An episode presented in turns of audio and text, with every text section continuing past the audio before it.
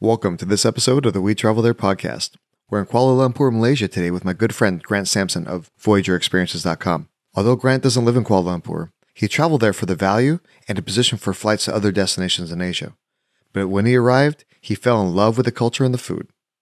In this episode, we'll talk about the incredible history and architecture in Kuala Lumpur, including the Batu Caves and the KL Tower, and Grant's favorite amazing culinary experiences at low, low prices. You hear about these three unique attractions and so much more. The show notes will be available at wetravelthere.com forward slash Kuala Lumpur. Before we start the interview, I'd love it if you give my show a rating and review in your favorite podcast platform. Your feedback improves the interviews, it helps new listeners find the show. Now let's get started. This episode is sponsored in part by the Dosh Cashback app. You know how much I love using miles and points when I travel, but using rewards isn't always an option due to blackout dates or when the whole hotel requires just way too many points for our stay. That's why I've been loving Dosh's new hotel booking functionality. Their rates are extremely competitive, and there are over 600,000 hotels to choose from around the world. Best of all, you can earn up to 20% cash back per night. That's cold hard cash in your pocket that you can use for anything. With all the travel I do, I've quickly earned a significant amount of money, which I'm using to pay down our mortgage and save for our future. Go to wetravelthere.com forward slash Dosh to download the Dosh Cashback app today and start booking your hotels. Plus, you can get cash back at thousands of merchants that they partner with. Use the promo code TIMMY for a little something extra when you open up your free account.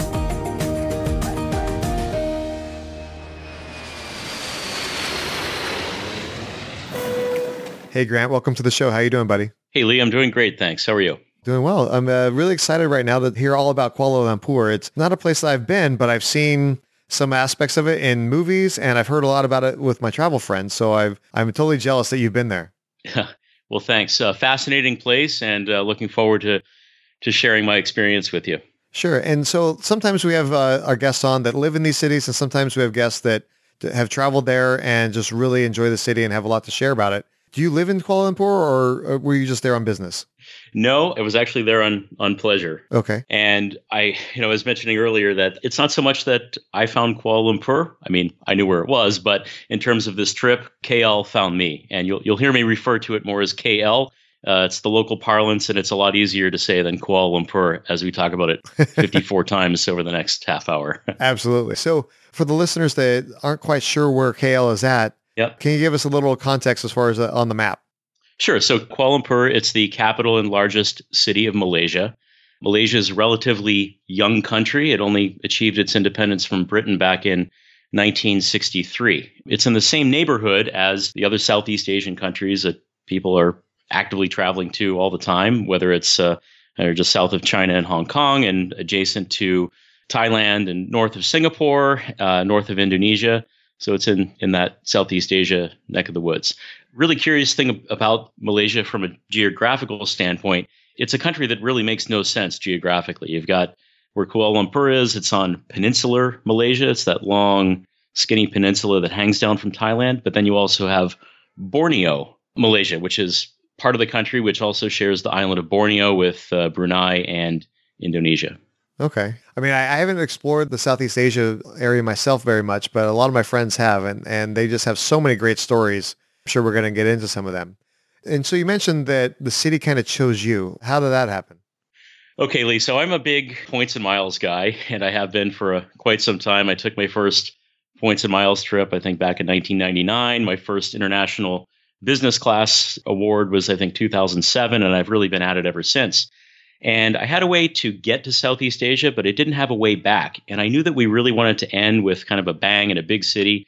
And Singapore just to me it had it all. I mean, you know it from the movies, the architecture, the the food stalls, you know, everything about Singapore, right? Well, mm-hmm. it wasn't going to happen because award availability, it just wasn't there. And then, of course, the cost. I like you, I enjoy good value, and Singapore sure. is it's on par, if not greater, than any any Western city in terms of the cost of food and hotel and transit and all of that.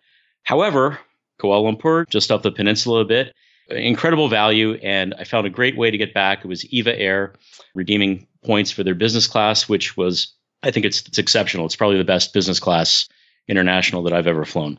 Oh wow, nice. So, uh, how many miles and points was it for you to fly? Did that EVA Air redemption through uh, Aeroplan, which is Air Canada's program, transfer partner from Amex, and I think somebody else too. I'm Not sure, but I believe it was seventy seven thousand five hundred per person. So okay. not the cheapest, but an incredible value to fly. I mean, it's a long way. yeah, absolutely. yeah. And then, uh, was there a lot of taxes on the on that award, or no? No, no, very cheap. It was nominal, maybe 20, 30 bucks. Oh, perfect! I love those. I, it's it's always a frustrating when you go to redeem some miles. Next thing you know, you see you know, multiple hundreds of dollars next to you to that bill in cash. Like, oh no! Never fly through Heathrow, right? absolutely, absolutely. So yeah. while you're there in KL, if you had to describe the people in one or two words, how would you describe them? I think the biggest word that I would use, and it's it's everywhere about KL, the people, the culture, um, the country is it's pluralistic, and it's it's a different pluralism than than we're used to. I think in the U.S. It's a Muslim country, but there are large populations of Hindus, Buddhists, and Christians as well. And they're very tolerant of those other groups. And ethnically, too, it's primarily Malay, but there is, I don't know, 20 or 30% Chinese ethnically, and then at least 10 or 15% Indian or people from the Indian subcontinent. So that's uh, it adds a lot of uh, pluralism and, and diversity that I don't think you really find in other countries in that region it's nice to see like have that diversity because you're going to be able to experience a lot more uh, in countries like that that embrace the diversity versus others that are more just homogeneous. So true, and, and I would say one of the big places that it is expressed, and we'll get into this in a bit, but um, the, the food certainly is is an expression of of all that pluralism and diversity. Absolutely. So when people are thinking of uh, coming to Kuala Lumpur, Mm-hmm. Uh, what's the weather like? Are there certain areas or certain times of the year that are just like not the right time to visit? Maybe it's like the rainy season, monsoon, or whatever. When should people really kind of plan a visit? Well, I'd say if you don't like hot, sticky tropical weather, there's probably never a good time to visit.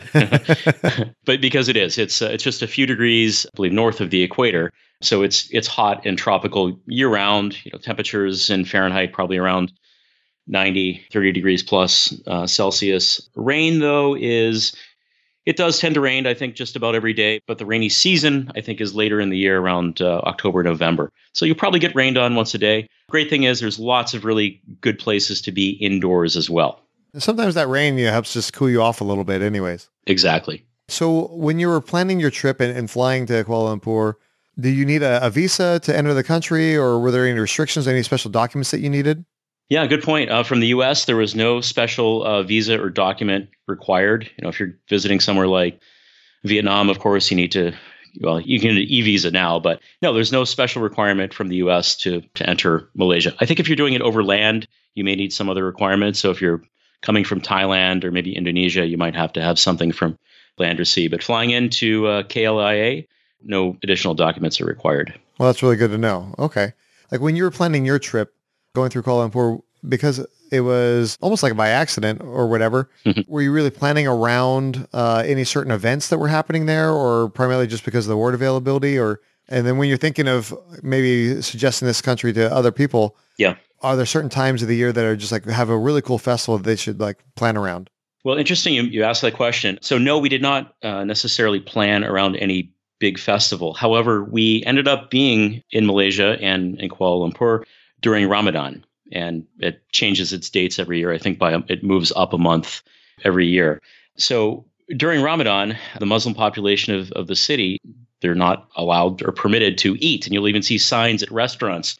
It could even be a McDonald's at the train station, and there's an, a piece of paper that's posted and saying that if you're Muslim, you're not you're not to eat, and apparently you could be reported to the authorities. But with its pluralism, it's okay. So eating, drinking, during the day. If you're not Muslim, completely fine, completely accepted, and completely normal. So that was interesting. And as a result of it being Ramadan and people are not eating during the entire day, they have the most massive meals at the end of the day, which was really surprising to me because I'm not an expert on, on Islam, but I know that at the end you have Eid and you've got the big feast and the festival, and then everybody chows down because they haven't. However, it actually happens every night that there's a very large meal taken. So that, that was something very interesting to experience. Were you able to participate in some of those meals, like maybe uh, with some of the people that you met? We were. We stayed at a hotel. For hotels, it's it's an amazing city because of the uh, the the cost and the availability if you're redeeming in points. And we ended up staying at a Le Méridien, which is uh, right in the city center. And they had included in our rate there was a dinner, and I just thought it was a regular dinner, but little did we know that we were walking into a hall with just hundreds and hundreds of people and families and everyone out. These weren't just guests of the hotel. Eating out in hotels is a really big thing in okay. KL. And it was just the most lavish buffet for dinner that I ever could have imagined. What a great experience. Mm. So I want to step back before we get too far into the food and all the attractions and everything in KL. Mm-hmm. When you land at the airport, obviously you need to get from the airport to the city center and to everything that you're planning to do. Do you rent a car? Do you take public transportation, Uber, taxis? What do you do to get around? If you are used to driving in North America, I would say probably not rent a car. First of all, you're driving on the left side of the road. It is a former uh, British colony, so they left them with that along with their justice system and a few other things too. So you're going to have to adapt to that. The best way from the airport, Lee, there is the KLIA Express train. And KLIA is way out there. It's probably 30 or 40 miles south of downtown. But you jump on the train, high speed rail, and you're there in about, I don't know, 15 minutes or so. It's an incredible uh, journey on, on that express train. There is also another train, which is called, I believe it's Subang Airport, and it's just west of the city, a lot closer in distance. And if you're flying in from a neighboring country or a different part of Malaysia, you probably will be flying into Subang, which it's a lot more convenient, I would say, to access the city if you're if you're in, in the neighborhood. Okay, that makes a lot of sense. Now we've taken uh, the train into the town. When we're looking at places to stay, are there certain areas maybe we should avoid or that we should really focus in in our search as far as that's the area that I really want to be in because that's where all the cool stuff is at? Yeah, um, the great thing is with KL is that there's a really great transit system. So you're connected by train, by rail, light rail. They even have a monorail.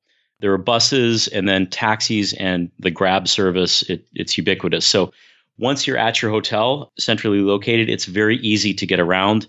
Much like many cold cities where you don't have to walk outside, they built tunnels and an underground. Same way in KL. So you're actually able to go many places from your hotel, not walking outside going to where you want to go to shade you from the heat. Nice. And for the people who are listening on the show here, Grab is kind of like Lyft and Uber in the US. That Grab is very popular like in the Southeast Asia area. Exactly. I think Grab has even bought out Uber in a couple of countries, Vietnam for sure. Okay. And then there are different kinds of Grab, just like we have different kinds of Uber, Uber Black and all that. But in Grab, you actually have those Grab motorcycles. So you jump on the back of a bike with a guy wearing a grab shirt. It's insane. Yeah. Yeah. I think I think I'm just gonna have to go there just for that experience. That that sounds pretty wild. Yeah, it is. So okay, well, like you said, we want to talk about the food quite a bit, but before we get into that, I want to talk about some of the things to do because, like you said, maybe people are, are not mm-hmm. going to Kuala Lumpur because they're some other cities are a little bit more popular, a little bit more touristy. What are some of the things to do while you're there in, in town that you, you don't want to miss? Yeah. So I'd say when, when you're looking at KL, it's not going to be the, the most beautiful city you've ever seen. It doesn't have the the setting of uh, Lisbon or Vancouver or San Francisco, but the amount of uh, dynamism there is incredible. It's just it's building up. There are skyscrapers everywhere, cranes everywhere, but there's still a lot of green space. Um, so a few things that you really want to do for sure. You have to see the Petronas Towers, and it's the iconic twin towers with the with the bridge that connects the two. I think it's 86 or 88 stories tall, the tallest twin tower building in the world. So that's a must. When you do that, here's a pro tip don't do what we did. You don't want to just show up. You actually need to make a reservation, which can be done online or through your hotel concierge, or you can actually buy on site tickets for uh, a next day. But the sights from there spectacular. You get to go up on the sky bridge that connects the two towers. Mm-hmm.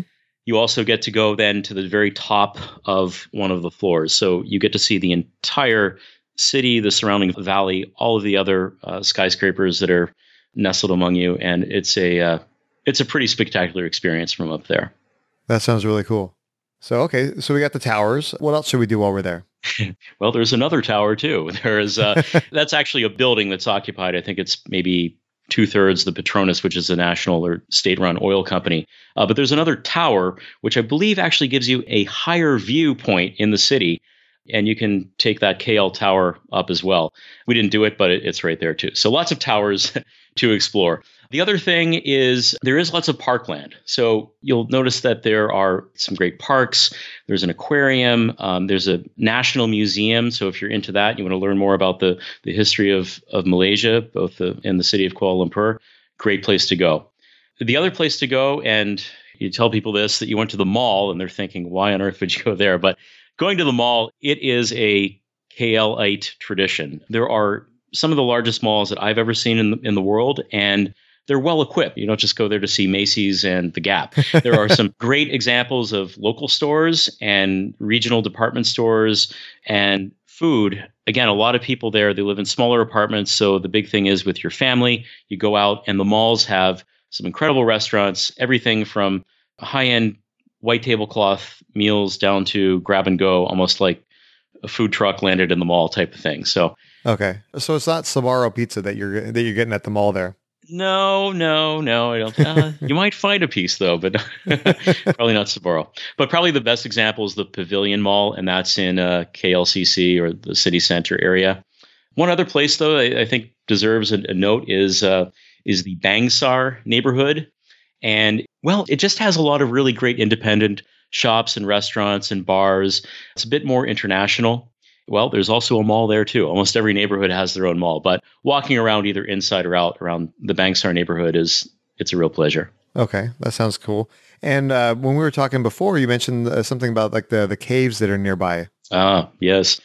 You can't miss that. Batu Caves, it's just north of the city, either by train or by cab. Very reasonable either way. I believe it's the largest Hindu shrine outside India.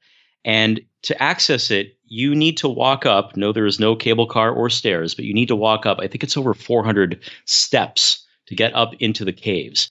And it is an amazing sight because you have a lot of people who are pilgrims and they've traveled there um, and they're doing it for religious reasons. But then you have people from, they're Malaysian or they're from all over the world and they're doing it because it's also just a grand tourist attraction. It's incredibly beautiful. When you walk into the cave, you feel like you're Indiana Jones and you're going to open up uh, the Lost Ark. Daylight coming in from above, stalactites, stalagmites, um, some running water, and beautiful, ornate Hindu shrine up there as well inside. So it's something not to be missed. And sometimes when you walk up, when you walk somewhere far, you, you say, "Oh, was that really worth it?" It's definitely worth it. Batu Caves.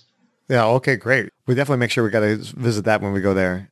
Uh, you also mentioned that there's a lot to do within the city, but also outside of the city. There's actually, if, if you have an extra time in KL, you're going to want to do a little day trip to one of these little towns. Yeah, you know, the thing is, once you get into Malaysia or really anywhere in Southeast Asia, air travel is so incredibly inexpensive. And just before we chatted, I wanted to take a look and see what, what it cost. Two places that we took and spent some time uh, on were uh, Penang which is an island just northwest. It's about a one hour flight. And then there's Langkawi, which is another island just north of Penang, and they're both in the um, in the Andaman Sea, just south of, of Thailand. Eleven dollars one way, Lee, from KL to either one of these places, and it's incredible. And what you see in Penang is it has the most Chinese influence of any of the uh, Malaysian states. Lots of great British colonial architecture there. The storied Eastern Oriental Hotel, of course, it was actually featured in movie Crazy Rich Asians, a stand in actually, ironically, for a London hotel. Great hawker stalls there, the Red Garden hawker stalls. Um, you can eat everything there. And to really learn about the food and cuisine, they have this hands on museum called the Wonder Food Museum, which teaches you all about the incredible history and diversity and depth of Malaysian cuisine. Yeah, that sounds like so much fun. And like you said, it's it's these little towns that maybe you don't otherwise go visit, but when you're in the area, you have to make sure you take a little bit of time and, and go visit them. Yep. Now you mentioned the, a little bit of the food there. We only have a few more minutes, and I want to make sure we we talk about the food because the food, from what you're describing, is absolutely delicious there. It is. I've never really had quite a culinary experience that was so unexpected any, anywhere that I've been. You know, if you think about the food in the, in the countries that, that are surrounding it, You've got Thai food, and now in the U.S., it seems like every town with 5,000 inhabitants has a Thai restaurant, so everyone's familiar with it. And Vietnamese food, of course, is growing in popularity. But Malaysian food, there is just a big absence. I live in Seattle. In the city proper, there is not a single Malaysian restaurant, if you can believe that. Huh. So some of the things that you should try, it's not like it's something you've never had before. There's bits and pieces you say, oh, well, that's kind of familiar. I know that. But a couple of the big national dishes, you've got something called nasi lemak. And what that is, it's a steamed coconut rice. There's fried peanuts, fried anchovy, and it's usually put along uh, in a circle on a, on a dish or a banana leaf. And then sambal, which is that spicy chili sauce. Believe it or not, it's a common breakfast dish and it's absolutely delicious. Yeah, it's not quite the pancakes and eggs that we're used to, huh? no, no, not typically. Another one I should probably point out is uh, I think it's my favorite one, and it's called char kway teow. A little bit like pad thai, but the noodles are somewhat thicker and it's done in this wok, which looks like it's about a thousand degrees when you see them making it. It's quite a performance as well, and they throw it up in the air. So it's these smoky rice noodles with a little bit of char, and they're chewy and a little bit of crunchy. And there is some seafood in there, maybe some chicken, but they also add some Chinese sausage and I think some kind of uh, clams or cockles. Also, a little bit spicier than you might be expecting, but my gosh, there is I've never had a finer noodle dish than uh, char kway teow. Oh, that's cool. So when people are visiting KL, where should they go to find some of these dishes? Like obviously you can you can find any place, but where would you recommend yep. people go? So I'd say as someone coming from the US or, or any Western country, if you're not really familiar with the food, one of the best ways to do it is a hotel buffet. And the hotels in KL, you have all of the top chains.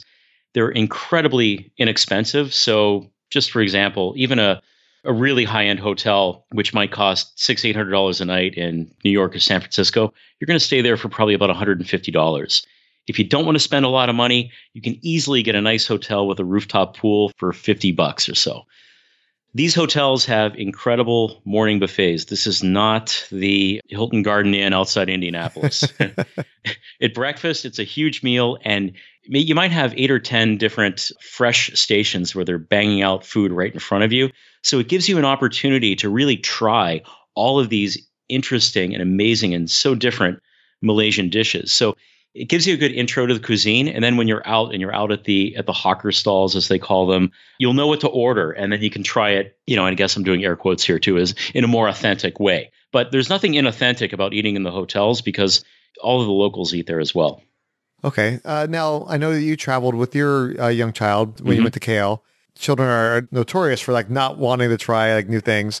Uh, when you go to some of these buffets are they going to have stuff that's maybe a little bit more plain or a little bit more the stuff that they would recognize that, you know, you know how it is when you travel with your kid. You don't want them like not eating for four days. For sure. You don't need that hardship.